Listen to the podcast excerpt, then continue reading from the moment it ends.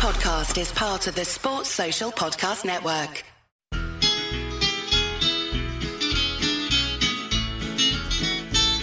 It's the moment of the evening every K-State fan enjoys. Settle down and pour a whiskey, crack open a LaCroix.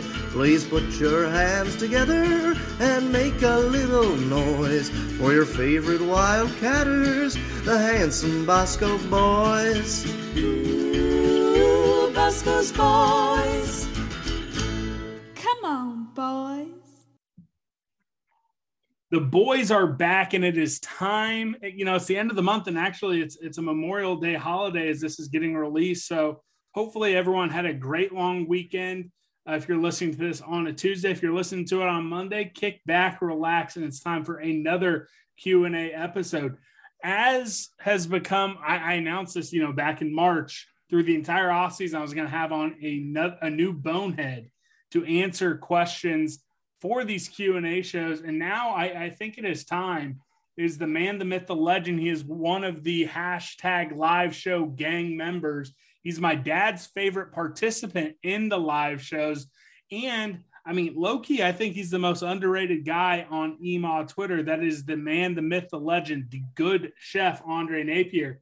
Chef welcome to the show how's your Memorial Day weekend been going so far? And just how are you doing on this Sunday afternoon? Oh, dude, it's been wonderful. You know, Memorial Day kicking off poolside, weather finally turned. We've had a monsoon recently in Ohio, but you know, weather's good, off of work, get an extra day. And you know, we're ready to talk some cats. Let's go. Yeah, we, we got cats. We got some fun off topic questions. I have a few questions. Uh, to ask you first because again, you know, I, I, want the boneheads to get to know one of the finest amongst the gang.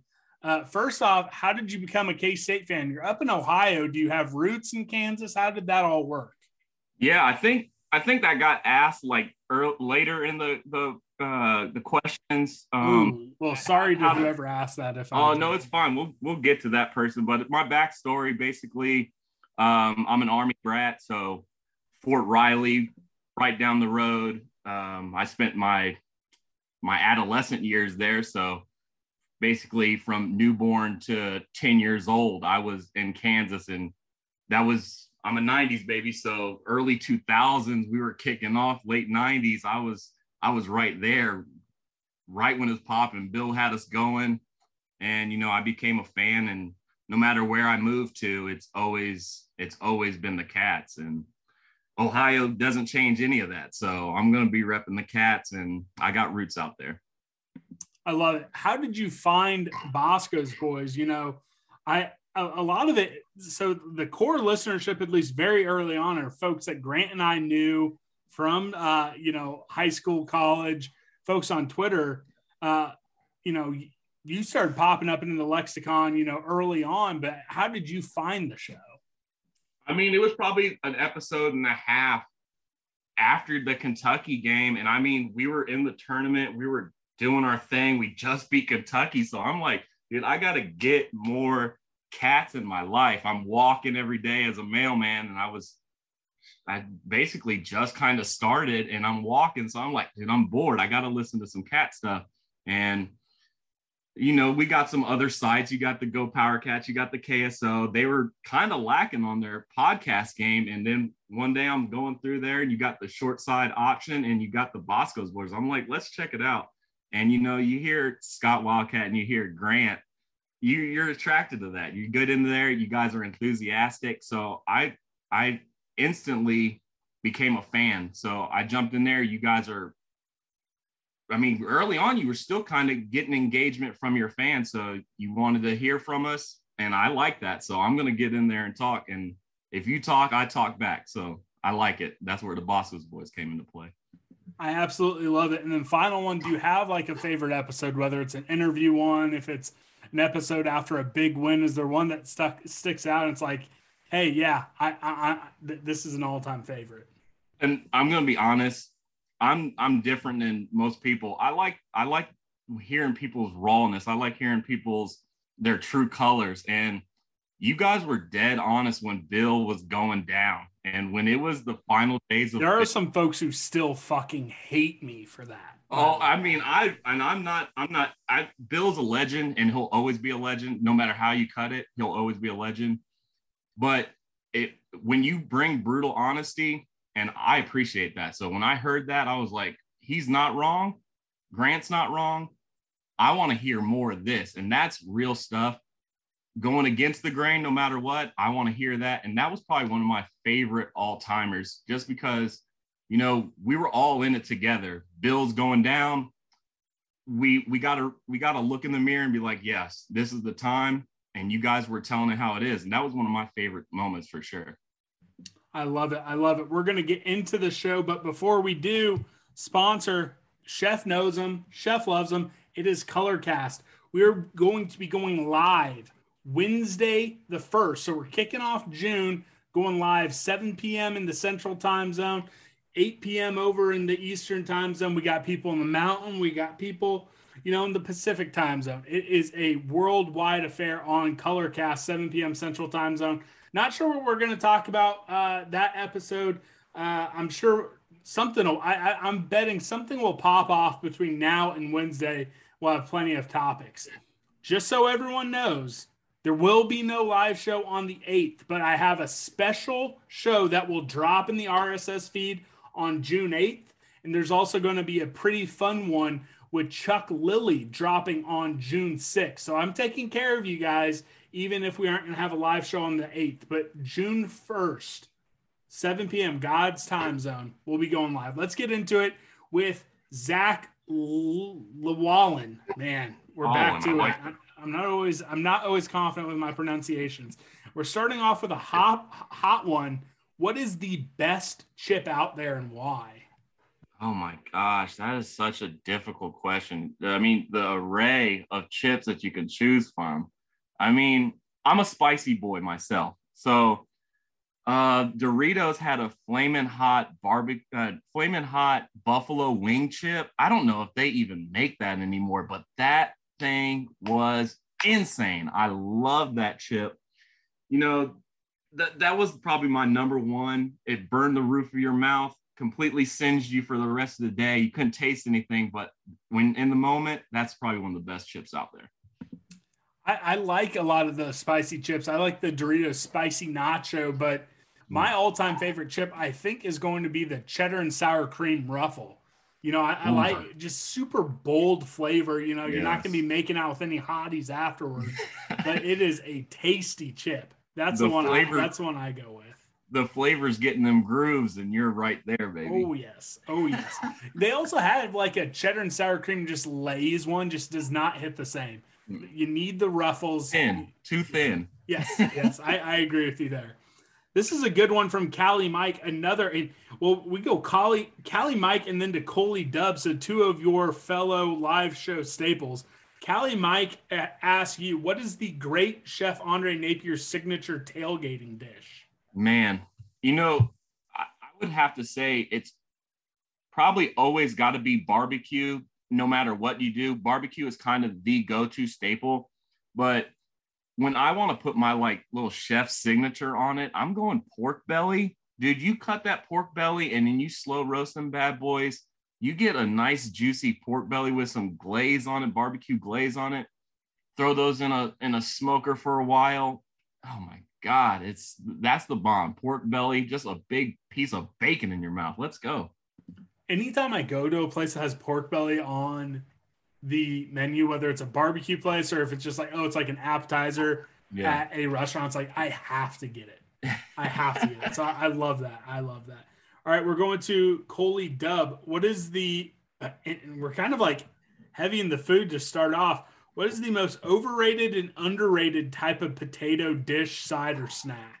I saw this one, and shout out to Coley Dub. You know that's a that's a hard hitter, and it's on brand. You know, I I go by Chef on Twitter, so I'm. A- right, time out, time out. What were, were you a chef at? Like you were a legitimate chef at one point, right? Yeah, yeah, I was, and you know I don't know if that I think that might have got brought up and that might be a history kind of thing, my backstory, but uh, the chef comes from because I was actually a chef and I was pursuing that and I was heavy into the the culinary industry. But when you when you start having those babies and you know my wife needs help. So we're staying out till three in the morning cooking closing restaurants. That's not not where i need to be. And she wasn't having it. So you know put that on the back burner got a government job. But to get to the question overrated potato dish and i'm i'm probably going to upset some people this might be on level with bill snyder hash browns are kind of gross dude that's trash. That is a trash potato dish. Oh my! Actually, I'm not. I'm. This is really gonna make people mad. The best hash brown is gonna be from a fast food restaurant where it's deep fried. A flat top hash brown, raw potato, basically in the middle of crispy potato, garbage. Absolute garbage. I disagree, but that's fine. What What is the most underrated potato then? Underrated. You know, potato salad is underrated. Cold potatoes, like not cooked raw, but like, I mean, just a nice cold, creamy potato salad. And that takes on so many different levels because you can switch the flavor profile so many different ways. Most people like bacon, cheddar, put that in there with some chives. You're going to have a all-time side dish to go with basically anything. So I'm going potato salad. Let's go. Yeah, I, I I have only recently come around to potato salad like within the last five years. Uh, mm. Uh, there's uh, you know, especially at some of the barbecue restaurants. I'm not a big baked beans guy, so when you're having to choose the sides, if there's potato salad on there, I'm starting to choose that. But I think the most overrated are tater tots. I think the world's best tater tot is not better than like a C minus French fry.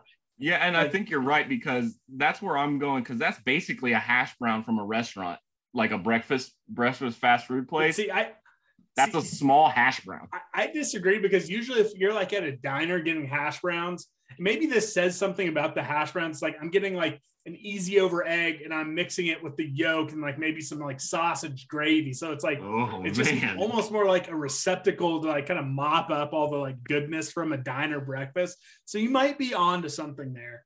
Because um, I'm a biscuit. If I'm sopping, if I'm sopping up something, give me a biscuit, baby. Now, see, I'm not a big biscuit guy. Like I, I would like even prefer prefer like a piece of like sourdough toast over a biscuit, unless it's biscuits and gravy.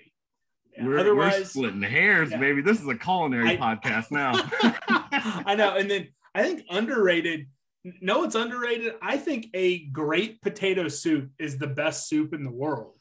So, yes. and maybe maybe that's not underrated, but you just don't hear it talked about a lot. Just like a great like potato soup, whether it's like potato and leek or a baked potato or I, like clam chowder. The, re- the potato is where it's at.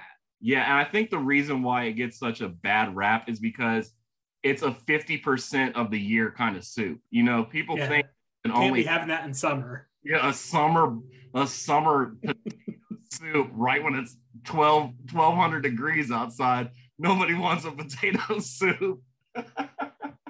that's that's probably true. That that's probably true. Um, we're going to get into. Uh, oh man! All right, here we go. Derek Lynn, what sport will win the first national championship in school history? I've said this, and this has been asked a lot. Mm-hmm. And I think the only answer is men's basketball. I think that's the only one we're truly capable of winning it in because if you look at the non like revenue sports, you know, basically everything except for football and basketball, we don't spend enough on the coaches, we don't spend enough in the recruiting. And then for better or worse, we're not in an area where you can recruit that type of stuff. You, you see it year in, year out with softball and baseball, even though we don't have a softball team. Teams north of like Texas, they don't really do very well. You know, volleyball, you know, we're, we're not spending like, you know, Nebraska does. We're not spending like all Penn these State Big money. 10 Texas teams do. You know, yeah. you're just not doing that. Women's soccer, no chance. Track and field, you know, we can finish, you know, top third of the Big 12. But when's the last yeah. time we truly as a team, contended? As a team, yeah, yeah it's going to be hard. Yeah, yeah, so I and it's not going to be football as much as I love Chris Klieman and as much as I love K State football, we're, we we had our chances, but I don't think we're ever going to get a shot again. And then it ultimately just comes down to men's basketball. All you need is five to seven studs and a good coach, and it can happen. You know, Mhm. so I, I think that's really the only answer. Is there any other sport you could even conceivably see it happening? I completely agree with you that men's basketball, um, the women's the women's dynamic is just so overrun top heavy that there's no way you can basically crack into that now. Um, and like you said, regionally, I think um, what you said was correct. Um, we don't have the the funding for those non-revenue sports, but if we did, I think this question comes up later. What sport would like if you actually had a sport where you can build it around our culture? Let, us get there in a second because I think Yeah, there is yeah. a good answer coming there. Exactly. And I and I actually think I, I know where I think you're going. I'm actually we'll, we'll get there. We'll get there. Yeah, Derek Lynn but it's men's basketball for sure. yes. Derek Lynn has another one. Favorite team ideas if an NBA team ever comes to Kansas City. So you don't really have any allegiance to Kansas City. Do you have an NBA squad? Are you rolling with I like don't the have an NBA squad, and and similar to a lot of people that I know that um that moved around a lot, it's, it's kind of you just follow the players. And I was a Team LeBron guy, um, so I, I kind of like the. I don't really care for the Lakers all that much, but um, I, I root for individual players. But to the question, a team, a basketball team in Kansas City, I know I saw a lot on Twitter this past week of going back and forth of what people wanted and stuff, hockey, basketball. Um, a team name. I tried to even think of like the history of like what Kansas City's all about, but I think it all comes down to like if you actually had a team in Kansas City, I think the number one rivalry would go to the Thunder. So Oklahoma City versus Kansas City. Why not the Tornadoes? That would be a good like storm classic. The Kansas City Tornadoes versus the Oklahoma City Thunder. I think that'd be cool. That that that could be cool. That could be cool. I'm, I'm firmly team NBA if we were going to get one. I don't think we're getting either one here in Kansas City, so I'm not going to lose too much sleep over it. But if if we got an NBA team, what I would want to do is I would want it to be the Kansas City Scouts. So that was the name of the NHL team, uh, but it's it's about the, the scout uh, statue. Now it's a Hmm. Native American riding a horse. Um, can that be a logo in for an expansion team in the 2020s? I don't know. I don't You're know. close. You're pushing it, buddy. I know, I know. I but but it's it, if you go back and look at the logo for the hockey sweater, it is an elite logo. I like the the uh, color scheme, blue like royal blue, red, and yellow. I Yellow. think that would be cool. Um, if that's not going to happen, then you know I don't know. The the Kansas City What's the what's the what's know. Kansas City's nickname? Is it is it the Gateway City or is well, it's it the Fountain City. So I oh mean, Fountain City? That would be kind of lame. So yeah, I mean, well, I like the Royals like City Connect jerseys there about, but we used to have the Kansas City Kings. That works out good, but you know, Sacramento you is already have a so- king. I know. I- Well, and that's where they went. Uh, I mean, yeah. I don't know. I, I would like the Kansas City Scouts, even though I, I know that logo would not work, but it is what it is. What We're was going- um wasn't the Negro Leagues team The Monarchs. And I think that would kind of play cool with like the Royals, and you would have the Monarchs. And I think the Sacramento team used to be called the Mon, or that's the WNBA team is the Yeah. Well, But I mean, it, yeah. So that might be a little hairy because the independent baseball team is now the Kansas City Monarchs. So See, there's layers to this. I'm not ready for. Lot, lots of layers. If we ever get a team, I will be willing to go a little bit deeper into it. Uh, the coffee fiend Nick chiming in with the next three: chocolate or white milk. I'm team chocolate milk. I'm I'm team chocolate as well. Maybe even a little strawberry. Give me a pink cow. Now, no on strawberry milk. Uh, all right, and I don't drink milk hardly at all. Like growing up, we drank milk all the time. But if you're getting milk, are you skim, one percent, two percent, or whole? Oh, I'm a I'm a vitamin D whole milk kind of guy. Give me that whole ice cream milk. It's just melted ice cream. I yeah, like I, I can't do it. like if I am gonna if if I were ever like, all right, I need a glass of cold milk, I would get skim milk. Ooh, I that's water. Nick Nick then asks, why is Chef Andre Napier? Why does he think he's the greatest podcast question asker? I mean, I still haven't seen any trophies or accolades to back up the resume. You want to go to bat for your self-proclaimed best pod podcast question asker? You know, I don't know if you heard my eyes rolling that that entire time when that question got asked, but I got you guys throttled me a, a, couple weeks before that, so I'm not gonna I'm not gonna go to bat for myself. You know, the resume speaks for itself. I I got the trophies in the back. If you guys could see the zoom right now, but yeah, I'm not gonna I'm not gonna go at the haters. Nick, boy. I love it. All right, Nick then asks. This is so this uh, he asked this question for the mom pod. But what's Mom your pod. favorite place to get a co- cup of coffee? Do you do any creamer, sugar, honey, etc. in your coffee, or do you brew at home? And if so, what what method?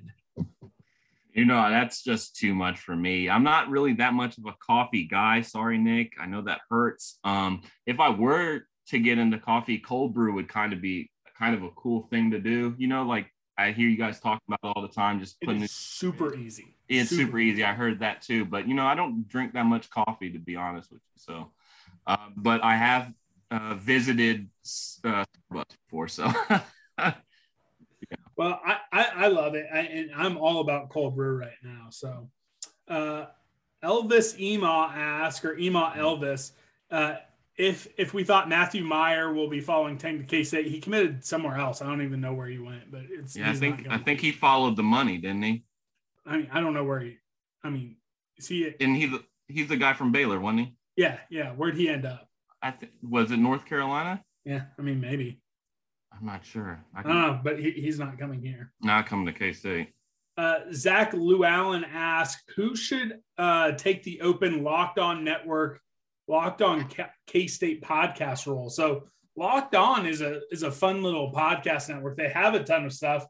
I didn't know. I don't think they ever had one, so I don't know if it's a uh, an open role. I think maybe they just have never filled it. Um, who would you like to see from the K State Twitter world get into the podcast space and do the Locked On K State podcast? And I know I hate I don't want to bring down the Aggieville Alley Cats at all because I think their their brand is I mean right where they want it to be. But I mean Locked On is kind of like a big podcast network. And if they were to ever just like the Aggieville Alley Cats sponsored by Locked On or whatever, I mean those dudes are putting out numbers and I, I like their podcast and I would I'd love to hear them spread their voice farther.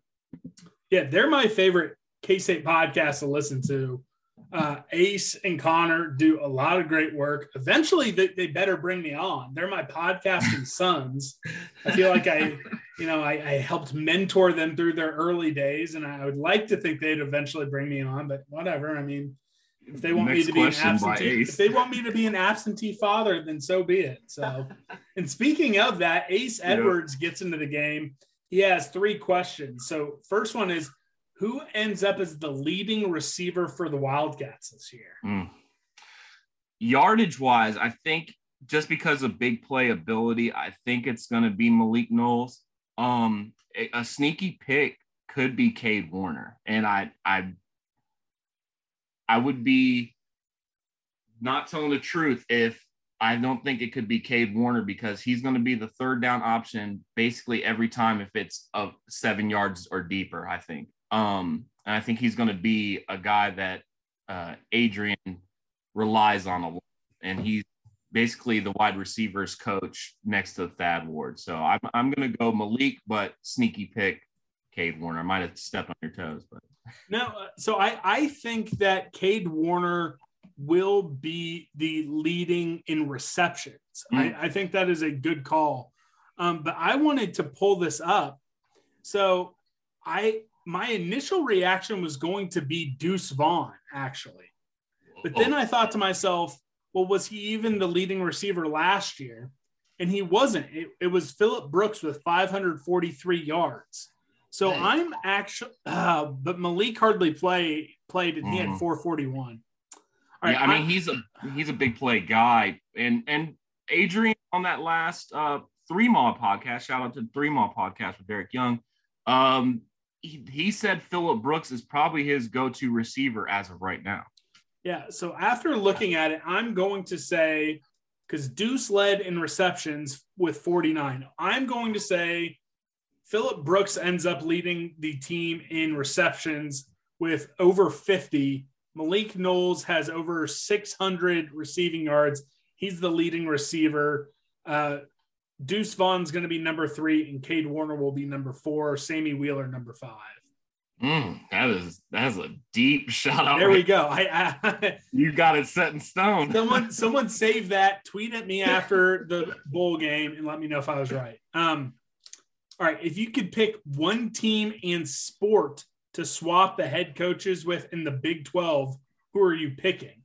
I think this is football. No, Football. oh, and sport, and sport. It can be any. and sport, man. We haven't seen enough from Jerome Tang, so I'm gonna keep Jerome Tang. But if I was to get rid of Chris Klieman, man, in the Big 12, you gotta swap. I would take um my God, I'm blanking on his name. What's Baylor's head coach? Dave Miranda. Dave Aranda. I'm taking Dave Aranda. He's kind of like similar in that hard nosed fashion kind of guy. No, no BS. Um, the media, he, he's really good with that, and he puts together a defense that's stout. And he, I think he could obviously he would be an upgrade in my opinion of head coach. Yeah, see, I'm I'm not quite there yet. I mean, D- Dave Aranda had a great year last year. I, I kind of want to see what he does this upcoming year because I think he only won two games his very first year. Yeah, and I, I think he took over a pretty team. And I think if I'm my recollections right, you kind of picked Baylor as the favorite this year. Yeah, yeah, yeah. No, I, I, I, I, if they if they like win another Big Twelve title, then yes, I, I think that's easy. But the, the easiest answer to this, and it's without a doubt, and I don't care how good Jerome Tang is, I would 100% without hesitation take Bill Self. No questions asked immediately. Whoa, oh my gosh. Dude, I mean, I- think about current state of college basketball with all the recent retirements. Who is a better coach than Bill Self? As much as I hate to say it, who is a better coach than Bill Self right now? I mean, maybe I Scott would- Drew. Maybe Scott, Scott Drew, that would be that would be my guy. They- But I, I mean, but you're also then taking him away from KU. So then they have to go out and can they make a third straight elite hire? Like, because that that that's what they did. They they grabbed Roy Williams, Mhm. which was an elite hire. Then they grabbed Bill Self, which was an elite hire. Can they do it a third straight time? Do you think are you saying that the head coaches are bigger than the brand at KU? No, no, no, no. But all it takes is one bad coach, and, and not everyone's going to succeed. Look what happened, Matt Doherty at North Carolina. Look what happened to the Indiana and UCLA brands. Yeah. Freaking look at Texas and what Texas has been since they football has been since they got rid of Mack Brown. They had they've had like one good season. So Yeah, even the right. best I- brands can be shit if they get the wrong coach. So I'm taking Bill Self and then hoping KU screws up the hire. I I like I like it only because it screws KU in the long run. But Bill Self, I'm not touching him with a 10 foot pole. His his coaching ability is elite. Recruiting questionable without some help. But you know, it, with NIL now, you know it's all legal now. Yeah, yeah, that's very true. Uh, pick one conference to erase from the earth alongside the teams in it. Oh Lord, I mean, SEC, right? I mean, we all hate them, so why not get them Yeah. all? Mizzou's gone, Alabama's gone, A and M's gone, Kentucky gone, Arkansas. Get the fuck out of here, Arkansas. Woo, woo Pig Sooie You- into the sun. You hate Easy. their fans, boy. Easy. They are some fi- there are some vile people on the internet. Easy, easy, Arkansas. SEC. All right. Uh, another culinary question uh, from Elvis or Ema Elvis: Cookie butter, yay or nay? Yay. Never Yay. had it. Never had. it. Whoa. Whoa, dude, you're missing out. Just mash up some just mash them I up. I assume it's just like too. cookie dough, right? Yeah, I mean it's, it's cookies that are cooked and then like water basically milked down and then pushed through a tube. It's it's delicious, dude. It's delicious. It's not good for you at all. There's no there's no shortcutting that at all, but it's delicious. yeah, never had it in my life. Like Trader Joe's cookie butter, like that's what all the white bitches are obsessed with, right? Oh man, I wish, I wish. So I wish I put this out on YouTube just to, so everyone could have seen Chef's reaction to me saying that. No, no, no. You can't say that on the internet. That's- Oh, first off, I'm ju- first off, I am just kidding. I know. I'm First off, you know, that's, this, show, this show is classic. just to make the people laugh. We're just trying to have a good time. We're just trying to have a good time. We're just trying to be funny. Let's go. Hopefully, people laughed at that. Hopefully, no one takes offense to it. I don't know. We got about 20 of these left. Remember, we're going live Wednesday, uh, June 1st on Colorcast, 7 p.m. Central Time Zone. If you take offense to me saying that, come on there and yell at me. Uh, Callie Mike comes in. Predict the overall impact to the future of K State football with a commitment of Avery Johnson. I'm going to say this. I'm going to say this. Everyone needs to be paying attention to what is going on at Oregon. If Oregon does not get, and I don't even remember the their their guy that they're going after, Ro- Rosia or something like that. Someone they, they Yeah. have a guy who's supposed to be committing right before Avery Johnson shows up on campus. If he chooses another school, I am going to be shitting myself. I think Absolutely. it's the. I think it's actually the day after. He's June 18th. Avery's supposed to be there June 17th, which is weird, weird dynamic because he's actually going to be on campus before that guy commits. So it would be kind of more telling if Avery doesn't make it there. Yes. Going to read it. Yeah. Hope he makes doesn't make campus. If he makes it to Oregon's campus, I'm basically chalking it up that that kid's not committing to Oregon. Yeah, I, and I think that's accurate. And, and I and if that happens, I'm not saying we don't have a chance. I'm just saying I, I start getting nervous. I, I think the worst thing that happened in this recruitment was Flores committing to Oklahoma State when he did. I think Yeah. there was momentum to get Avery Johnson committed before May, and then that happened. Now, if Avery Johnson does commit, all of a sudden, I think you see kids want to gravitate to play t- with an elite 11 type quarterback. I think that gives you a real shot at these three, uh, you know, high three star, borderline four star wide receivers in Kansas City. I think that really gives you another little bit of juice with Dylan Edwards. I think guys like Joe Otting, all of a sudden, maybe they're not, they're saying, well, screw it. If Avery Johnson's staying, I don't need to go to Alabama. I don't need to go to Notre Dame. Maybe he stays as well. So I think the biggest, truly the biggest impact you can point to is I think it will really move the needle with some other recruits. I have no idea, and I'm not going to pretend to say like, oh, he's going to be a surefire All Big 12 quarterback because I thought Jake Rubley was going to like be able to hit the ground running. Granted, he's had he's had some injury issues, didn't have his senior season. There's a lot of reasons why you could like point to and excuse why Jake Rubley isn't ready, but I don't know shit. I can't look at high school quarterback and tell people if they're going to be a big time Big 12 quarterback, but I do think he would sway a lot of current recruits. know, recruiting wise, his impact would be that, like you said, it would move the needle for the other kids in that metro area for in the state of Kansas. Whether his impact is immediate um, on the football field, I don't know. Because I mean, you look at his frame. I mean, it's still it's it's kind of crazy. We've recruited him so long that it seems like it needs to happen now, but it's not even the summer of his going into his senior season. And he, I mean, I know this is the time where a lot of kids commit early-ish, but I mean, a lot of kids commit during their senior year. He's he's on the time frame for being early. Size-wise, I don't know if he's comparable to a Skylar Thompson when he was out of high school. I think Skylar was six foot two, 180. Avery six foot one, one, I mean, six foot two, 170 going into his senior year when he gets on campus, let's say he's 200 pounds, is is he an immediate threat to a senior? I mean, a, a No, would be depending depending yeah, on redshirt junior, Will this- Howard, Yeah, or a three a, a three year veteran, basically of uh, Rubley. I don't know, but I know what I do know is that the recruiting that he would bring for the hype for this recruiting class would be massive. Um, well, and again, it would be it would be the biggest recruiting win. yeah.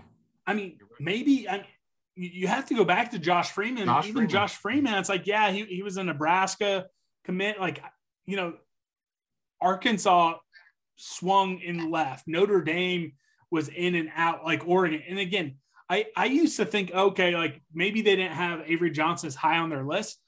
After talking to a handful of folks, and again, you know, not trying to pretend to be an insider or anything, but I had it wrong. Like a lot of these schools decided to move on because they're like, ah, I don't think we can catch up with K State. I think Oregon is really the only one currently in play that could rival us. I think we're in front of Notre Dame. I think we were so far out in front of Arkansas that it wasn't mattering. And, you know, he, he wasn't really feeling Ole Miss. So I, I really think this would be the single greatest recruiting win, maybe in K State football history. And then you could follow it up with a second one that would be so big with like Joe Otting. So yeah, I, I just I just think it would be big. So that's a huge that would be a huge offensive line commit. Dylan Edwards is kind of leaning toward playing where Avery wants to play. So and and you got the wide receivers in the Kansas City Metro, like you were talking about. Um, and I I brought this up on the color cast maybe three or four weeks ago. Oregon was the the threat for all three of those guys in the Kansas City area: Dylan Edwards, uh, Doss, and Avery Johnson. It's still on the table that that could happen. We don't know where Dylan Edwards' um, final visits are going to be, and don't be surprised if Kansas State's not one of them. Yeah, yeah, yeah. 100%. All right, we got Bob Trollsby next. If you were Gene Taylor and you could add one non revenue sport to each men's and women's, what would it be and why? Um, he knows my answer, but I, I think the route you were going was going to be in the mind of trying to get us a national championship. Yeah. And I, for a non revenue sport that I would add, honestly, I think it would be wrestling men's wrestling would kind of be the lane that I would pick for Kansas Kansas State to have. Huge wrestling background in the state of Kansas. Lots of heavyweights come out of there. And the Big 12, if you look at the Big 12 that have wrestling, it would be one of the greatest things you could ever imagine to poke at Iowa State that that's their sport. We come in and win a natty in it. That would be, and, and we could just get rid of Northern Iowa out of the Big 12, get rid of the, I don't, I think the other one's Air Force in there. Missouri's I, also back. They yeah, won the Big I, 12. We never should have let them back. Yeah. that's, that's wild because that was their first year back, wasn't it? Yeah. I think, I think adding Kansas State to the Big 12 in wrestling would be best shot at winning the natty. And I think that would be a really prolific sport at Kansas State for high school recruiting for sure. Yeah, so I actually I would add women's wrestling and go all in on mm. that and try to get the uh, national title for that. Um, because even with men's wrestling, I don't know if we could get there. I think maybe it would give us the best chance. The, the the thing I would add, like if I was like an overnight billionaire, I would choose men's hockey and I would then renovate Ahearn Ooh. and make that an on-campus. I and granted, it would cost probably five hundred million dollars to renovate Ahearn Fieldhouse to make it like a hockey mm. arena. But yeah. just the idea of that would be pretty freaking cool. And again, I don't have an NHL team. I think hockey is a super fun sport.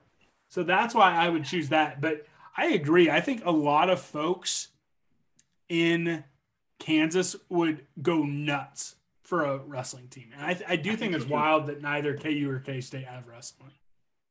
And I think a lot of kids come out of Kansas and go to an Oklahoma State, go to an Iowa State, go to an Iowa, go to um, like a what's the other really dom- Missouri. I mean, that a whole area right there is basically surrounding Kansas, and you would keep a lot of those in-state kids, and I think it would be a, a hub, in my opinion. Yeah, I, I, agree with you. Get rid of the golf team. I mean, they're not. Oh no! Don't say that. I know. I that. know. don't say that. That yeah. I think we missed that one. Uh, oh, oh, shoot. Yeah. hold on. How did I miss that? You went straight to Cali, but um, I I got excited. I must have unfavored it. Hold on. So SL Keck. So first off, shout out to Steve for running the last trivia game. Uh, he's the best, and he also is a great uh, question asker. So let's get to it. He's asked this one a million times, but I think this one's more for you. What's your yeah. favorite album of all time? Because I don't yeah, really I listen to music. Yeah, I say like songs about guy. Jane with Maroon Five. oh my god! But my favorite album of all time. Shout out to Baller Status Cat, another hip hop head like me. Um, my favorite album is um, Forest Hills Drive by J. Cole or For Your Eyes Only by J. Cole. I mean, those two albums, especially For Your Eyes Only, that's like um, a guy that just became a new father's kind of hip hop album. And that was that was my that was my album of 2000 I think 17. That was a fire album. Absolute incredible. There you go. What would you pay out of your own pocket for Bosco to return as the official mascot? I'm to say this. If they did it right, they, they would have to do it right. Like Yeah. no half ass. Oh, here's Bosco. Like I, I'm talking about treating him like he's Uga or Reveille or you know Blue from Butler. You know uh, Yeah. the Tennessee boy. dog, whatever. I would probably pay ten thousand dollars. Mm. Yeah, I'm I I'm would in, love to see it. I'm in that same price range. And I think, like you said, they should tr- if they treated it right, bring him out as a new, like a brand new puppy. This is Bosco, swagged out in K-State gear. Hell, bring him, bring him to that first road game versus Butler. Have him face the Oh. their bulldog would be top notch. Bosco, the the Bosco Boy podcast would explode. Everybody would be looking at that. They would tag you in the post if Bosco came. dude so when uh k-state played uh mississippi state at home they actually showed bosco the dog on tv and the twitter account and then my personal twitter account just blew up like I did like not the see old that. picture yeah yeah I'll, I'll send you I I think i still have like a screenshot from it but yeah it it, it absolutely blew up so well that that might have been but no was that the first yeah that was the first year of the podcast so yeah And then the final- That's awesome though. yeah. The final one from him is what is your favorite weather for a football game in which you are not in attendance? Ooh, that's a great question. Um, Nothing's better than watching a snow game. It's not like That- good football, yeah. but I was gonna say that. Um, watching watching super athletic people kind of being hampered down by the elements, whether it's I know for a passing game it's not very fun, but like a super windy, rainy day, it's kind of hilarious to watch just a smash mouth football game just running up the middle and you can't throw it past five yards. I think that's hilarious to watch on TV. But my favorite is it, I mean, just a, a snow game is just beautiful to watch, especially Ohio, because you get Ohio State, Michigan at the end of at the end of November and it's snowing, dude. It's a beautiful sight to see. yeah, honestly, I just if I'm not there, I don't really care. You know, temperature can control house, but I I just love football. Like I'll, I'll watch like a stupid like Mac game like on Tuesday night when it's like raining cats and dogs. I'll watch, you know, a week zero game where they're playing in like Florida and it's a million degrees. I don't care what the weather is. I just love college football. Uh, Yeah. Bob Trollsby, you're right. Uh, why did you move to Ohio? What's your life story? Just tell the folks your life story. Yeah, I mean, military brat. I'll say it again. I mean, my my parents chose good locations. I met, I had good friends my entire life, you know, and it was all kind of centered around athletics. So you had K State always always on me. Um, Virginia Tech fans, Virginia fans when I was in Virginia. Um, overseas, it was kind of fun to see out in Germany. And then when you get to Ohio, I mean, I'm not gonna lie and say that I I didn't rep the scarlet and gray for like a couple seasons, um, especially when I mean I was just moving here in 03 and they were fresh off a natty. Um, it was kind of buzzing around the city when I was 13. Um, and you know, it's it's everywhere here in in Ohio. So scarlet and gray is cool, but you know, when I wear the purple out here, it, it gives me a good feeling to have somebody come up and say, what what is that logo? What is what is that? Because they're so accustomed to Northwestern as the purple team. So when when I I get to say that's Kansas State, and I've got vanity plates uh, with KSU EMAW with with Ohio on it. So, um, but yeah, my life story is is basically that. You know, uh, my beautiful wife, my lovely three daughters, um, and got family here in Ohio. Got some family all over the place. But yeah, it's it's a good good life I've lived so far. Years strong. Yep. And, and again, I, I should have done a better job reading it, but Bob Trollsby also asked, what's stopping you from pursuing the dream uh, full time job of becoming executive chef at a Michelin star restaurant? Kind of already talked about it. Yeah, and Long I, and nights I- for a chef. it it's it's hell really i mean it's hard work you're up early you're bed late and you're you're constantly working um, especially trying to run a restaurant it's not the easiest thing in the world even if you don't own it as a manager as a chef you know it's uh, it's hard work to keep people in line. And i know i don't know scott's secret day job but i'm sure he has employees and he people he works with and it's hard. And so when you have when you have cooks that are that don't show up to work or you're trying to try to do things like that it's it makes it hard. And you know so i went the postal route. And now i'm now i'm off at 4.30 living the dream Yeah, so I mean, you know, I know you get mad at me every time I talk about uh, the bad postal service. Uh, no no neck of the no. no we've we've got uh, a rep we have to clean up. And you're not wrong because i have to hear stories about the bad mailmen and the bad bad customer service and we got to clean that up. But you know i'm gonna if i was your mailman i'll make sure you got it. I, I will say this: they did a lot better with my Christmas cards, my drunk Christmas cards, in 2021 versus 2020. 2020, I think only like half of the hundred I sent out actually got to the recipients. That Granted- 2020 year. Who knows how bad my handwriting was trying to, you know, get those names. So I might have to take a little bit of responsibility. That 2020 year was insufferable trying to get people's mail to wherever it had to go. People shut down. We were wearing masks outside. It was oh, it was gross trying to get that job done. Well, I still think I still think you and your wife and your beautiful kids should move to Shawnee and be my mailman, but we'll talk about that another time. Uh, this one is from Alex Brown, and then we get a lot of Power Cat Ryan and KSU Railroader live from the railroad to finish us off. But Alex Brown underscore six asks, "What's the best sports talk show?" For me, it's Pat McAfee show or Sick'em three six five. I think that's their Twitter account. Would love to hear some others.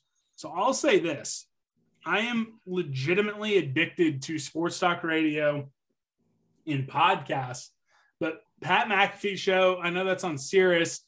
That's the only that's the only non uh, local uh, or the only national show I ever really listened to that's actually a radio show. All the other Yeah. radio I listen is like 810 and 610 here, some 1350, you know, uh, Mitch Fortner doing a great job out there. Um, and even then, it's via podcast. I don't listen to anything. I don't have a Sirius subscription. I don't listen to the radio in my car. I'm downloading podcasts and like so I can listen to it on 2x speed. You know, I can listen to the whole four hours of Soren Petro in like two hours, you know, uh, and actually less time because you don't even have the commercials. I can listen to the full four hours of Soren Petro on 810 in 90 minutes. That is insane. Double X speed. You're on another level listening like I can't the chipmunk voice that I I can't get I can't get over that. Um and those, those are all good. I don't listen to a lot of sports talk radio. We have 97.1 the fan out here. Um, I listen to keep up with like what's going on with the Buckeyes and stuff like that, just so I can make fun of everybody here if something goes down. That's crazy. But I listen to podcasts like you say. Um, Talking Yanks, it's a Jomboy Media company. They do a lot of um, baseball podcasts about mostly the Yankees, but they have talking baseball. So I catch up on what Royal, what the Royals are doing, what's going on through baseball because it's it's hard to keep up every day just reading about it. So I listen to that, um, and you know a lot of K State stuff. So the three podcast that's really good. Um, and but they're if they were more consistent and uh, out like every day, that would be awesome. But you know, I'm an everyday listener, so Bosco's is what I'm listening to. Yeah, for sure. And- again, I, I, uh, I'll I'll say this. I'll say this, and I, I usually have a very big, almost monologue about this when we get closer to football season. But there are K State podcasts out there, and again, not every one of them is every week, uh, especially in the off season. But when football season kicks off, there is a good handful of them out there. So don't get mad at national media or the Kansas City media for not talking enough about K State make sure you're listening to and supporting your local podcast. uh, and, and, getting your cats news that way because there are a lot of us out there and there's even a lot more and and i need to do a better job about this there's even some smaller shows out there that have started popping up that i'm going to try to get all together and make sure that before football season kicks off every single show that's talking about the cats on a regular basis everyone knows about because again support your local podcast and listen to everything on 2x speed so it doesn't even matter how many of them come out every day. All right. Now we're going to Power Cat Ryan. Which of the Big 12 was your favorite? The original 12, 2.0, which was uh, the original 12 minus Colorado, Nebraska, 3.0 minus A&M, Missouri, plus TCU, West Virginia. So the current one, 4.0, which is going to be uh, all of us plus Houston, Central Florida, BYU, Cincinnati, 5.0, which will be back to 12, getting rid of OU and UT, or 6.0 plus four to get 16. Oh, the original Big 12. Yeah. It's, it's it's the it's the Big 12. I mean, that's how I look at it. Um, Nebraska, that rivalry, if you could call it that, but I mean, beating them is like one of the best feelings, one of the best looks. And I think if if you could bring it back with current teams, how they're established right now, it would be fun as hell to finally get the upper hand and dog walk those guys. Yeah, I, I, I told him this because we actually talked in the DMs. I actually think it's gotten progressively worse every single time. Like the Big Eight, I probably would have preferred would have preferred uh, over any of them because uh, I don't really care about playing the Texas schools. Like beating Texas is fun, but I don't really care about Texas Tech. I definitely don't care about Baylor. Uh, I didn't really care that much about Texas A&M. Like I said, beating Texas was always fun, but eh, it is what it is. I, I would have been fine with just the Big Eight. Then the new Big 12, yeah, that was fine. Everything's good. But you said it correctly the, the teams I cared most about playing were the ones that started to leave Nebraska, Missouri. It just kind of kept getting worse. And nothing against West Virginia or TCU. But, you know, I, I, it's not like the most fun to play. I, I would take back almost any combination of the schools that left. And again, I'm looking forward to playing BYU. I'm looking forward to playing Cincinnati, Central Florida, not really Houston, but whatever. I'll probably go to the first away football game for all those four schools. But again, that doesn't cancel out losing Oklahoma. And for better or worse, Texas is a big part of our media deal. So I just think it's gotten consistently worse. But again, I, I still prefer the situation we're in versus it completely blowing up and losing out on the chance of playing KU every year, getting the chance and, to play Iowa State every year, and then hopefully we get to keep playing Oklahoma State every year, but at least we're still in the same conference with some of these guys that we've been in the same conference with since the 40s. And I think you're right. And then and it got really dicey. And what could have been if it melted down completely? What what what could we have been playing out? Uh the Mountain West? That would have been a real gross scenario. But I'm glad we've got the teams that we've got. So I would put that one second what we have right now, um, just because for me personally, you get Cincinnati, and that gets me closer to what I really love. If I get a West Virginia and a Cincinnati, that if it alternating schedules, I can get Cincinnati and West Virginia every other year. I could be watching cats in person every year for basically cheap. Yeah. And, and I and I hope that's the case for you. I hope it works out like that. I will say I'm going to miss the double round robin in basketball. I'm going to miss round robin in football. Um, that that was a lot of fun with the 10 team era. Yeah, and it, it was. And I don't know what we're going to do for basketball. Protected rivalries in football, I think, is what will happen. I I don't think divisions are going to happen like you were talking about. You had a pretty good take on it.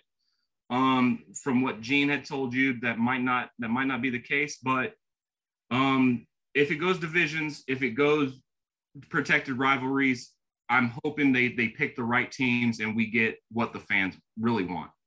For sure. Uh, Power Cat Ryan asked, starting from t- time of recording, so at 1:36 on May 29th, what will happen first? A Taylor Bratt cat signal or a Jerome Tang? It's a great day to be a Wildcat signal. What do you think happens?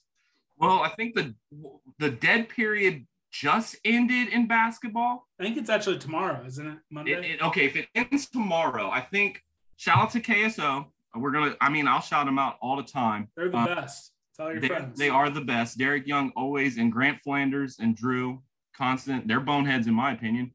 Um, they they've got exciting news that it's down to two for a potential small forward, big kind of guy. Um, and if we can, I, I think that would be the first commitment because football is still leaking out until I think June is going to be the big month. So I'm going to go.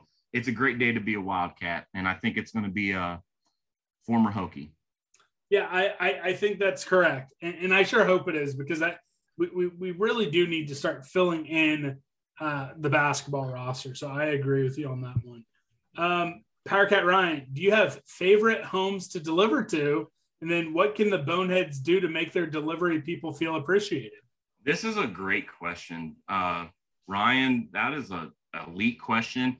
Um, my favorite home. Shout out to the ladies of the Grovewood Stoner Home, 4301 Stoner Drive, Grove City, Ohio. They are all boneheads. Should, all- should we have, should you have said Oh. I, they they they don't know what the internet is, but it, they they love Kansas State because I love Kansas State, and I I I love those ladies and some gentlemen in that retirement home. They're all beautiful souls. Um, remind me of my grandma, but to appreciate your mailman, that is depends on what your mailman's doing. Because if you have a ride mailman, you might not ever see him, and that's fine. Um, leaving notes for your mailman that is always appreciated and if you have a walking route where a person is walking to your door on a hot day a bottle of water never can ever be underappreciated i will take a bottle of water from every single house on my route i'll take 2549 bottles of water every day if i have to Gotta stay hydrated. Gotta stay hydrated. Uh, Power Cat Ryan again asks if you could ask one question to each men's basketball staff member, what would you ask? Same question to all coaches. So that could take a full hour altogether. but, it, but let's just kind of sum it down to like you can either say the coach or staff member, or it could be general. Just what is something you would ask this men's basketball coaching staff if you could get them on truth serum? Man, I would really want to hear what their real take is on NIL and what they think the kids are thinking when they come to a visit. Um, I would I, I would ask. I mean, I don't know if he goes. Is it Coach Carpenter? Is it would he be considered Coach Carpenter? I think he's like the Yeah, Austin Carpenter. We can call Yeah, him Coach would- Carpenter. yeah, I would coach. I would talk to Coach Carpenter. He's by Jerome Tang's uh, assessment, he is the transfer portal guy, the king. So I would go with him and ask him what his. I, I think he's identifying talent, but if he's communicating with these kids, I want to know what their take is because I'm not saying we got burned by Antoine Davis at all, but I think we kind of went in it into it. I'm speaking for the coaches because I didn't have anything to do with it, but the coaches kind of went into it like it was a legit recruiting, and he kind of went into it like this is a way to get paid. And I don't know if they were on the same communication, and I would love to know what they thought about it after. Yeah, I actually we're going the exact same route. I would ask them uh, the two questions I'd ask is tell me the entire Antoine Davis saga beginning to end how, from your guys' point of view. Like, just walk me through the entire recruitment. And I'd also say, from your guys' point of view, walk me through the Nigel Pack debacle. You know, there's a lot of rumors that were flying around about it. I mean, I've heard some stuff from some folks I trust, but if I'm getting the coaching staff under truth serum, I want to hear exactly what happened from their point of view with uh, Nigel Pack, uh, because I think there's been some wild stuff speculated. I've heard some stuff from folks that would make me believe a lot of it is true. But I'd love to hear those just those two recruitments from their point of view because Yeah. I mean, I imagine. Well, I mean, hell, just from the fan point of view, you know, you have Davis getting set up with this, you know, Chinese basketball company that Jimmer Fredette is a part owner of. So of course, like we all thought, okay, he's going to BYU, and then he swerves on them. So again, like I got a little bit of pleasure out of BYU, kind of thinking it's in the back. Like Jimmer Fredette was even tweeting about it. Tweeting at him. I Oh, mean, he he, he broke the cardinal deal. rule: don't tweet at players. Yeah. I mean, he it, it was just wild. So I would love to know, like from the coach's point of view, because again, everything he said on tw- Twitter and allegedly said to the coaches is like we did everything perfect. So I, I mean, again, it's not a happy question to be asking them, but Mm-mm. their point of view I of how that went down would be fascinating. and I honestly think with the whole, not to get off topic, but the the question asking to see what they do when it when they get pressed on actual topics because it's been sunshine and rainbows recently, but when the the questions are going to start coming, and I think I want to know what they do. Yeah, no, I it will be interesting to see what happens when the honeymoon period wears off. Uh, KSU Railroader, what's your favorite movie or show currently on Netflix? What's the good chef currently watching? Oh man, um, good thing this isn't a, a PG show because I just found out what Love, Death, and Robots is on Netflix. That is a dark, dark show, and I love it. I love it. That is my I'm I'm binging that as we speak. Yeah, so I'm currently not really watching much on Netflix. I, I'm a Star Wars guy, so I just started watching Obi-Wan. just today the Obi Wan, the first two episodes of Obi Wan. So I'm all about that. Um, there's some like new stand up comedy that just dropped on Netflix that I'll probably watch uh, the next time I I'll get watch on Chris Netflix. Stefano. Sorry, Chris. Oh yeah, shout out. That Um, was a bad stand-up. God. yeah, I. I, I'm I'm staying away from that one. Um, trying to think. Uh, eventually, so I think the final season of Peaky Blinders is currently going on in England. So Mm-hmm. I think at some point, because it'll eventually come on Netflix after it's done airing live over in the UK, I'm probably going to watch from beginning to end Peaky Blinders to get ready for that final season here soon. Those are those are the best things to go like just watch them straight through. Game of Thrones was like that. No Oh matter yeah, it ended, you watch it from day one, the episode one, and you watch it all the way through. It is that makes you like reminisce, and it's it's great to binge a full show start to finish, knowing Yeah. how it ends, how it begins. It's it's the best. Um, I'm trying to think. Yeah, just not currently watching much on Netflix, but you know, w- when the time comes, Peaky Blinders is going to be where it's at. Um, Oh, um, P- Paper Dragons on Netflix. It's a year old, but I just saw it. It was kind of be a really really bad movie, but it was a it was a good martial arts movie. I like okay. Paper Dragons. I feel like I actually did watch a movie recently on Netflix that wasn't bad, but obviously I can't remember it, so it couldn't have been that good. Uh, Power Cat Ryan, we only have a handful left, uh, but this is a good one. If you could have only one condiment until the end of time, what would you choose? Extra points for spe- uh, specificity, specificity, yeah, for being specific. Specificity. Whataburger, Um, sp- spicy ketchup, cane sauce, Chick Fil A sauce, etc. I'm telling you this right now: whole grain spicy brown mustard. That is what I'm doing. Like I like No. I like that. I like turkey that a lot. sandwiches, brats, hot dogs, uh, even like a, a steak sandwich. You could do that on. Put it on a Uh, burger. Why But, not? oh, 100 percent on a burger. Yeah. Um, like you could even squirt that into like a little bit of tuna. Like you can go for a whole grain spicy brown mustard easily. That is my choice. Yeah, and if I don't know if this is eliminating, I mean, um, if, if it's only one condiment, that the thing about all those things that he puts on those those cane sauces, those are like that's just a smorgasbord of every condiment you can think of in the world. So you're really not getting just one condiment. But if I had to do just one condiment, not like uh, a sauce from a restaurant, I'm just going mayonnaise.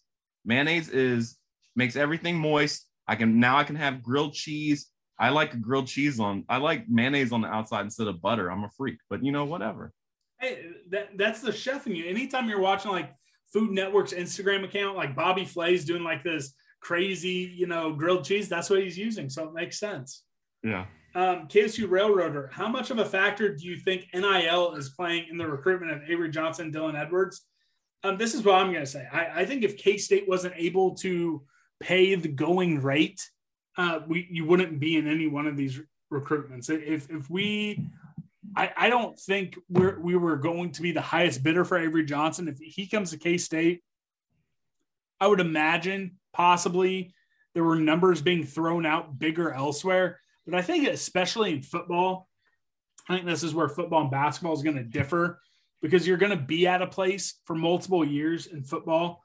I think it's more about picking the right spot and not losing a ton of money versus just going straight highest bidder. At least right. that's my opinion of how it's going. I don't know if it's true or not, but that's just kind of my head. Yeah, and I I'll go off of that. Um I think it's going to be a big factor, but also you have to I'm so I'm so lost in this NIL stuff because you listen to like players like Adrian Martinez, who's been through the NIL process. Um, he says it's not a big deal to him, but obviously he's been paid before. But I he he laid it out like if you're not contributing, and I think a coach said this recently too. If you're not contributing on the court, not a lot of people are going to want to pay you a ton of money. So we talked about how Avery Johnson, his immediate impact. We want him on campus, so somebody will pay him. I think eventually they will pay him money. Whether how much how much NIL he's going to get for a freshman quarterback that might end up being third string for two years, I don't know. Where's the money at in that? He's not a five star guy that's going to start for a basketball program like North Carolina or a Kansas. That's that's going to have his face plastered on every single thing around campus in his in his neighborhood or whatever. I don't know how much money there is to have for that. Because a freshman football player, that's one of 25 in a class.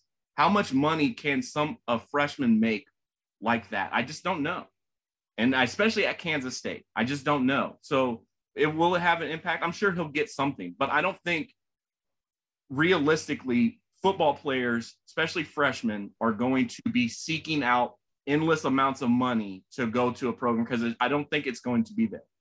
I think it's going to be the established guys like Deuce. Deuce is not, I mean, he might get under, he might get paid under the table by a booster or whatever. I don't know how that NIL worked, but he's out in public with his.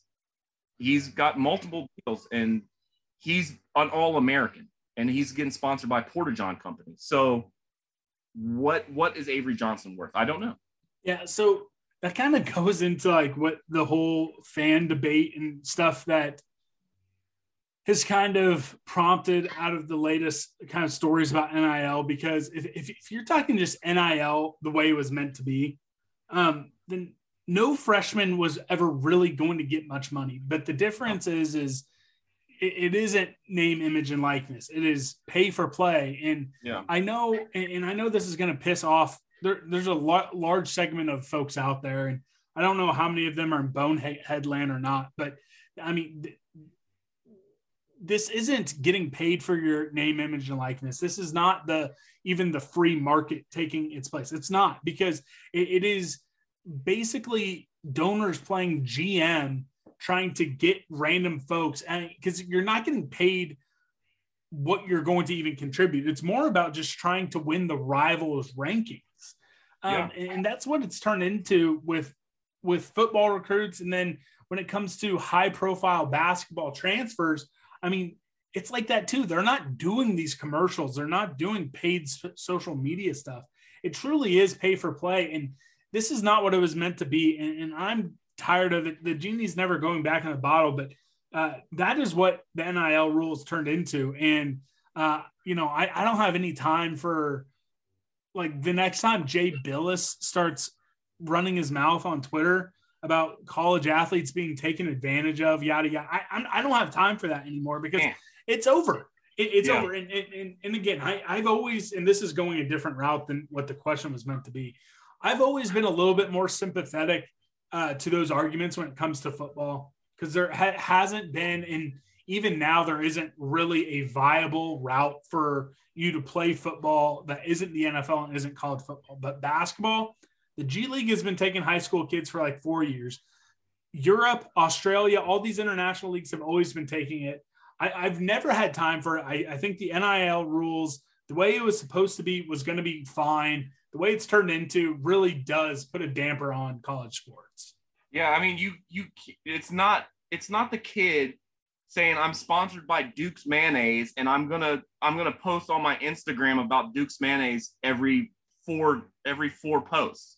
It's not that anymore. It's not a kid selling T-shirts with his brand name on it anymore. I mean, those still exist, but for the high caliber athletes, it is I want to go where I'm going to get paid a hundred thousand dollars. And if I don't get that, I'm I'll go to somewhere else. And it, and I don't think that's name, image, and likeness. Hmm. At that that day is done.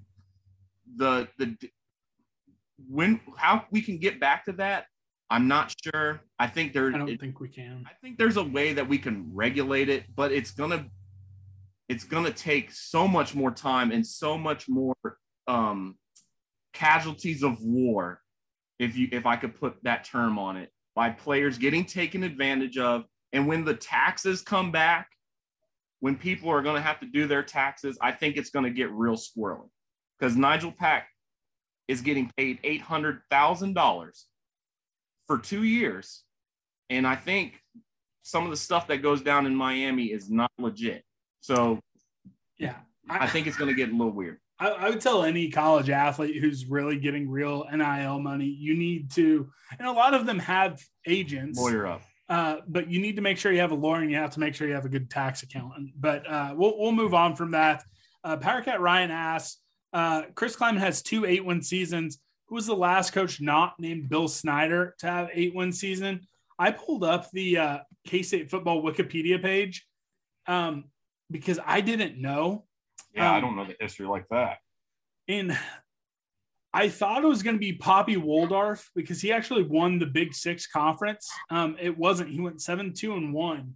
Um, so Bo McMillin had an eight and two season in 1931. So that was the last eight one season. That is uh, absurd. I know it, it, it truly is wild. Um, but I do want to give a shout out to Mike Ahearn. Back in 1910, he led the K State Wildcats to a 10 and 1 record. What's funny about that is Mike Ahearn, who was the K State uh, football coach from 1905 to 1910. So back in the olden days of college football, he was only only a head coach for six seasons he still has infinitely more 10 win seasons than Iowa State. So Mike Ahearn, you know, the the the historic K State, uh, you know, he was the athletic director, he was the men's basketball coach, the football coach, the baseball coach. Wow. He has a 10 win season, but Iowa State doesn't. Also, again, this is wild. And and again, I, I'm all for like tearing down Ahearn Fieldhouse. I know that makes all the old people mad. And that makes my friend Will Dubois, who is elite at all of our uh, graphics. I love Will. Will's the best. You're wearing a Taylor Bratt Bringer of Cats tank top. He designed that shirt. He designed all of our merch. I love Will. He absolutely hates that I say this, um, but I tear it down. But we need to do something for Mike Ahearn because he won the conference in football twice, basketball once, and baseball twice. What in the world? that is, that is, he probably built half the, the facilities at K State too. L- listen to this. He won the baseball conference in 1907, 1908. He won the football conference in 1909 and 1910, and then he won the basketball conference in 1910. This dude was just out here. This dude's just out here collecting conference championship rings. Like He was like also the janitor at K State. Yeah. I mean, he was sweeping floors in between. Yeah, and then he, and then he was the athletics director from 1920 to 1947. So he saw us through, uh, you know, World War II. He was winning conference championships, dur- like you know, in between The World War Great One. Depression. And, yeah, and then he, he takes us through the Great Depression and World War II. So Mike Ahearn, he probably needs like another statue or something over, you know, at you know near the stadiums after we demolish the Somewhere. Hearn Field House. he needs something, and it needs to be like made out of aluminum or something. It's something that can be placed around every facility because he had a hand in all of it. Yeah, it, he really does. And, and again, I I don't think K State does a very good job of telling its history. Um, and that that might have to become like one of my pet projects after Ahearn Field house is demolished. Uh, something to to honor him. But you know, when that turns to rubble, they put up like a new like communications building in its spot. Uh, we probably need to do something. Uh, they tear down history of Ahearn just to get a Twitter post by Scott Wildcat. oh man, dude, the, the, day it happens, and, and I promise everyone listening who's like wanting to pull their hair out, guys, it's happening. I promise you that once indoor track has their new, you're laughing, but once indoor track is out of there, they're going to demolish Ahearn Fieldhouse. Like, just get over it. Like now, have a little composure when they announce it, and don't like spaz out like they just took your parking spot. It's oh happening. God. So I'm sorry. Uh, great. The, the railroader asked, do you think facility upgrades will slow down now that donors may be spending money on NIL instead? Um, this is what I'm going to say to this. I don't, I mean, the only major project there, there's still, you know, roughly $65 million worth of renovations they want to do to Bramlage. And then there's like some smaller stuff like a new uh, field house practice facility for soccer. I think they want to do something for tennis as well. There's some small ones, but after they finish up Bramlage, which they've knocked out some of those already, there isn't a major facility thing that they need to do. So I think it's just slowing down because they've achieved or they're close to achieving the Gene Taylor uh, athletic facility plan. So yeah, and I think and like you said, they they they've got it all that almost done, and K State's out ahead of this. Um, if you look at some of the place places in the Big Twelve, um, their facilities were updated either in the early 2000 early 2000s and haven't been touched recently. K State is kind of um, culminating all their stuff recently, and it's already a top notch facility. So you get that out of the way, and now you can, I don't, like we talked about in the NIL, I don't know how much that affects it um, currently. I don't know how much money is being spent from donors like that. I think these collectives are a big part of it. Um, so I think the facility is getting knocked out early and shout out to John. I think John Currie had a little bit to do with that too. Um, oh, he had a lot to do with it. Yeah, I mean, he was the master builder of, of, of, that facility upgrade. Gene brought in a lot of money, like you said. Um, we were ahead of it. And I think maybe if the NIL goes the way that it's going right now, it'll help that we've got it out of the way now. KSU Railroader also asks if Deuce gets a trip to New York, can K State drum up enough NIL money to keep him one more year? This is my take on Deuce Vaughn when it comes to NIL. Um, you, you, see him doing like, you know, the small man, Manhattan commercials.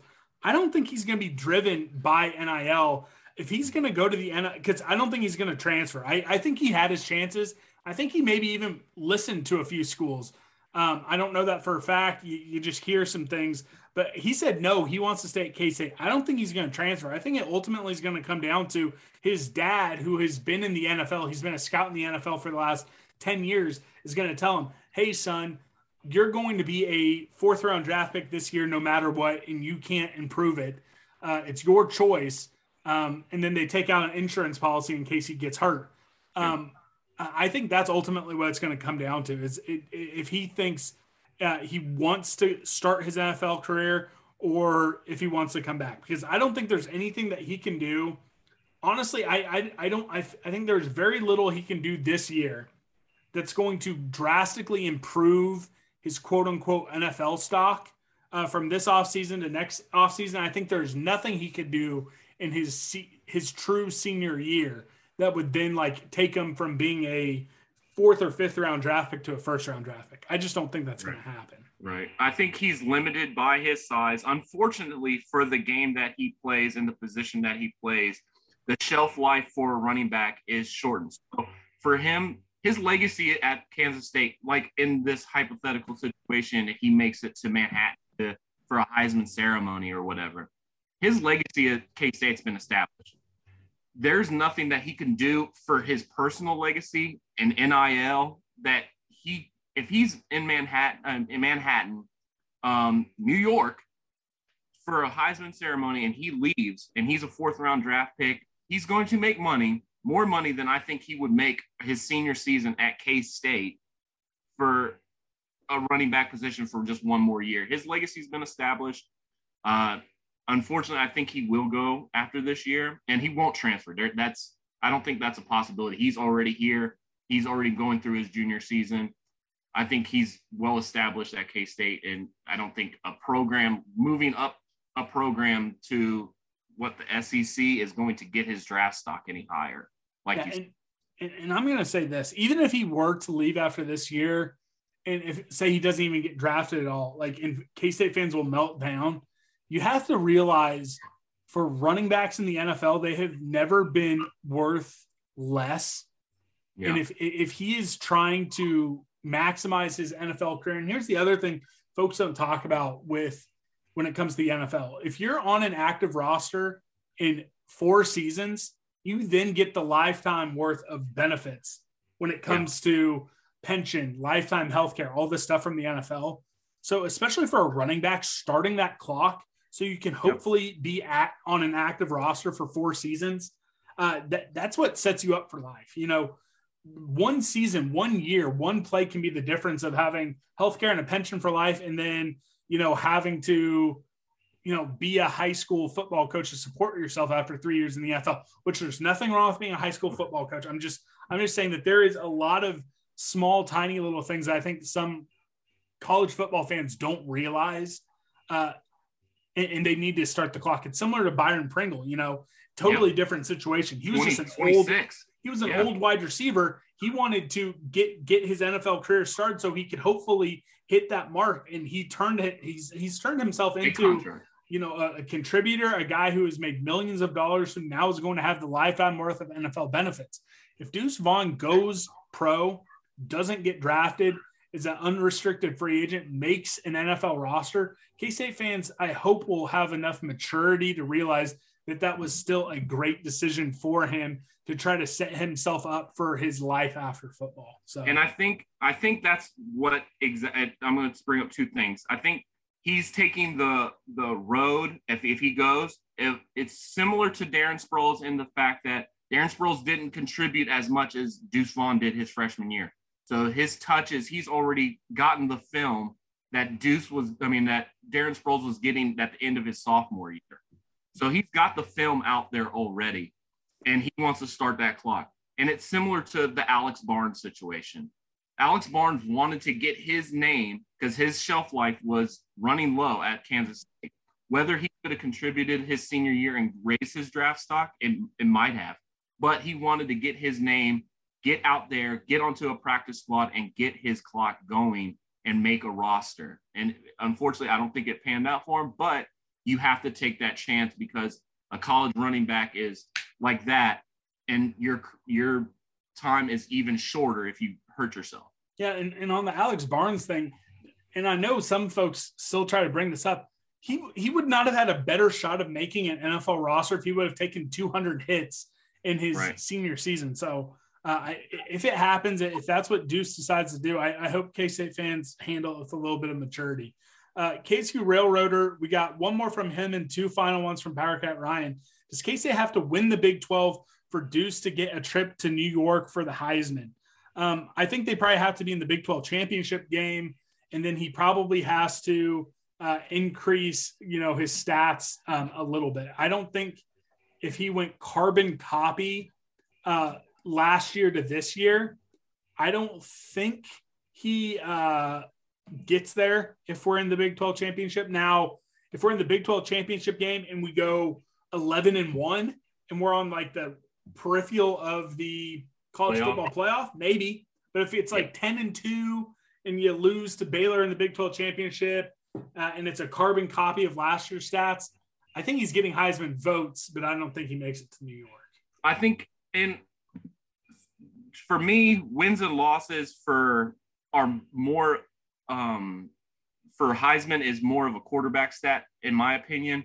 Running backs, if you're putting up banana numbers and you show out in big games, not necessarily, not necessarily the whole season, you have to win every game. Because I think if you're putting up banana numbers at running back, they don't attribute a loss to you.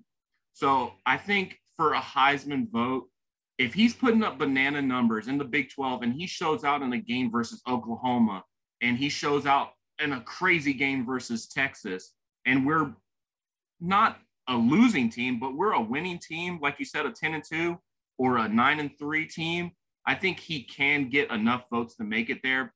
Will he win? I, you have, as a running back, you have to be in the SEC or you have to put up video game numbers to get it because quarterbacks dominate that that stat in that award. Yeah, I, I, am right there with he. I don't think there's anything he can do to win it, um, but he needs he needs big numbers, and I th- and I do think we have to be good because I mean, look, look at last year. I mean, Kenny Pickett, like Pittsburgh, didn't they win the ACC last year? They, I mean, yeah. Yeah. and then the year before, DeVonta Smith, Clemson or Trevor Lawrence, Mac Jones, Alabama, Clemson, Alabama. Last year was Alabama, Michigan, Pittsburgh. Joe Burrow, Hurts, Justin Fields, LSU, Oklahoma, Ohio State, Oklahoma, Alabama, Ohio State, Oklahoma, Stanford, Louisville. Like you have to, and I understand what you're saying. It's not a uh, win stat for the running back, but if you look at who gets invited to New York, you're not seeing anyone from an eight and four team or a team that finished fifth in their league. No, but it's all about storylines, in my opinion. It, the ESPN sponsors the Heisman Trophy. ESPN is going to put their athletes, their the people that they make money off their eyeballs getting seen. So the SEC, uh, a lot of the Big Ten schools, and you have to have video game numbers where they're comp- they're showing your games. So if ESPN is showing an Oklahoma game and that game is getting dominated by Deuce Vaughn, they're going to remember that and they're going to show that highlight over and over and over again. That's how you get to um, that's how you get to Manhattan. Aidan Hutchinson didn't put up nowhere near the stats the guy from Alabama did. He was like the defensive player of the year and almost swept every category for defense. But Aidan Hutchinson had a huge game versus Ohio State and he was in the playoff because ESPN was showing it. They want their they want to be able to say, we have a Heisman finalist playing in this playoff game. So they're going to bring Aidan Hutchinson. No, no, I hear you. We close out with two questions from Power Cat Ryan. He asked, Do you think the offense or defense is more reliable? And what does the lesser side of the ball need to do to match it? So I'll be interested what you have to say. I think defense is more reliable uh, for the simple fact that while I think Adrian Martinez could be the real deal, he still has never taken a snap for K State. Mm. And while you have kind of had to fill in behind some old contributors, you still have two future NFL draft picks on your boundary corners. You have a future first round draft pick who's playing on the edge.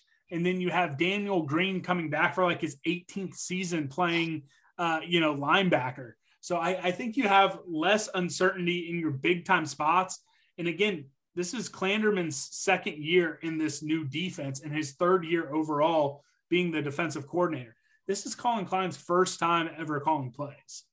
Yeah, and and reliable is the key word in that. So reliability will Collin Klein be able to put consistent in and out games together because you saw Messingham.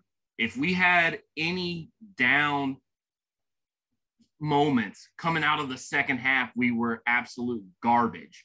And we let him know, and that was not reliable enough. And I think that's the key word. So it's clearly defense. I think we showed the improvement throughout the season with this system last year. And I think, like you said, Adrian Martinez getting his first touch in the Big 12, coming off of a shoulder surgery, which I think he's gone through. He said he's gone through that before, but we have to see it. And we went to bat versus him for him versus Nebraska fans shitting on trying to shit on him. And I think he's got a lot to prove, but if he proves it, it could easily be the other way. All right, and then the final one of the May Q and A, it's on that topic. Now that Nebraska fans rid themselves of the player they blame for their 2021 issues, how much better will they be without him? Then he asked, now that KSU added the same player, how much worse would they have gone without him? This is what I'm going to say on the Nebraska thing. You may agree or disagree with me. Um, I, I think that there's some validity to their record being a lot of bad luck. Now, were they a bowl team? even without some of the bad luck, no. Uh, but they, they had like an even sco- point differential. It was like a zero point differential after winning just one Big Ten game. Um, that's wild. I think that they could get to five, six wins, and it's just like, okay, you know, things just change. Like, I don't think their quarterback's going to be any better. I, I truly believe that. Um, I, I, think that they they try to blame Adrian Martinez, but they're just too stupid to look and see how bad that their offensive line was and how much pressure they were putting on Adrian Martinez to be that guy every single play. Like he he's not, you know, Michael Bishop. He's not Collin Klein. He is not, you know, even Eric Crouch. He's not like an elite level, game changing Heisman contender quarterback who can have all that pressure and make every single play without fail. But that's what they asked him to do the last four years. Um, yeah. So they might have a better record, but it has nothing to do with getting rid of Adrian Martinez. Now, for hmm. us, I think I think the difference between Adrian Martinez and Will Howard is maybe three or four wins. Like, yeah. and maybe Will figures it out one day. Maybe it would have been this year if if he was given the keys. But I just props to the kid for not transferring because I'm shocked he didn't transfer. Which good for him. I none of the quarterbacks transferred, which is surprising to me. So shout out to those guys in the quarterback room.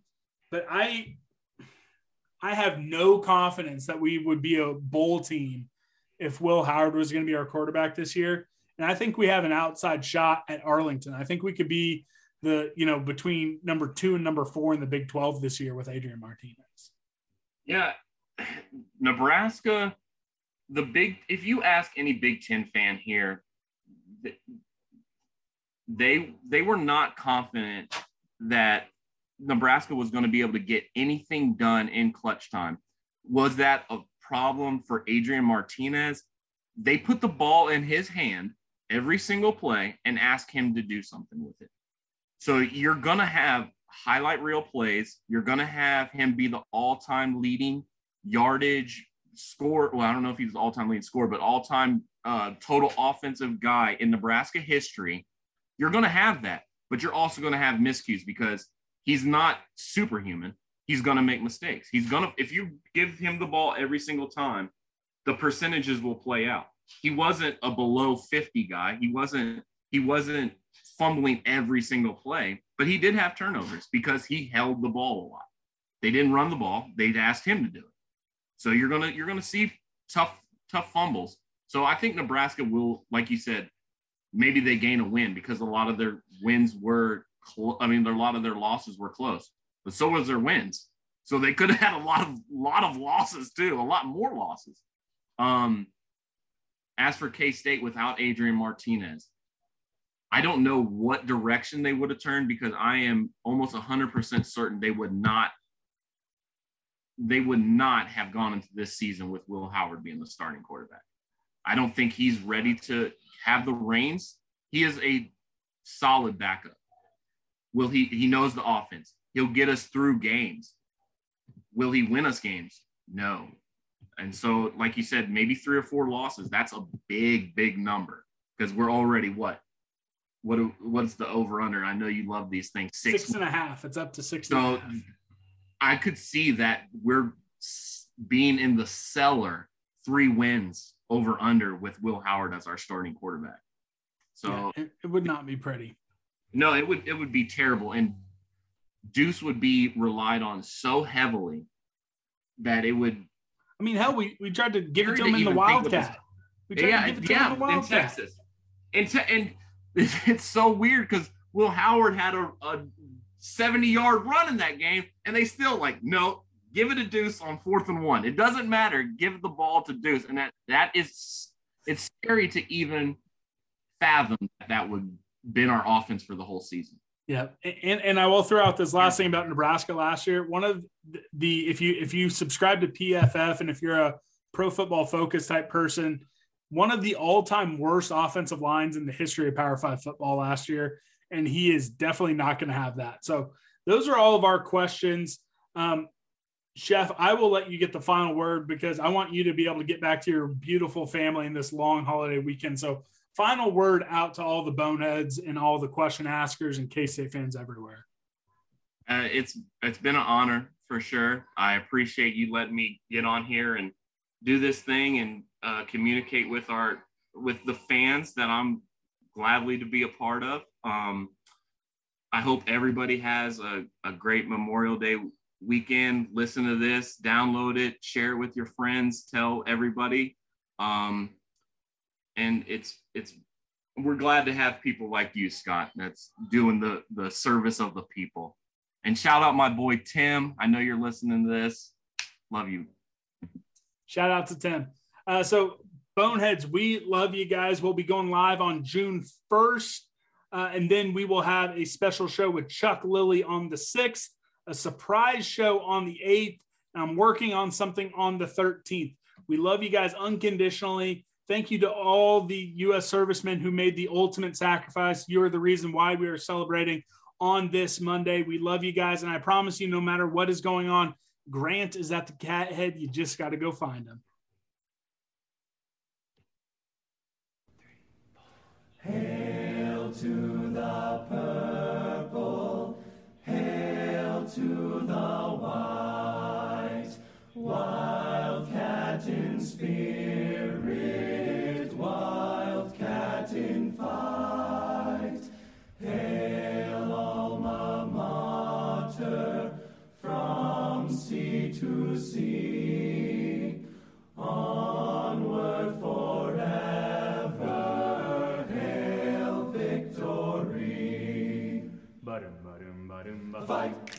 State Wildcats for alma mater fight.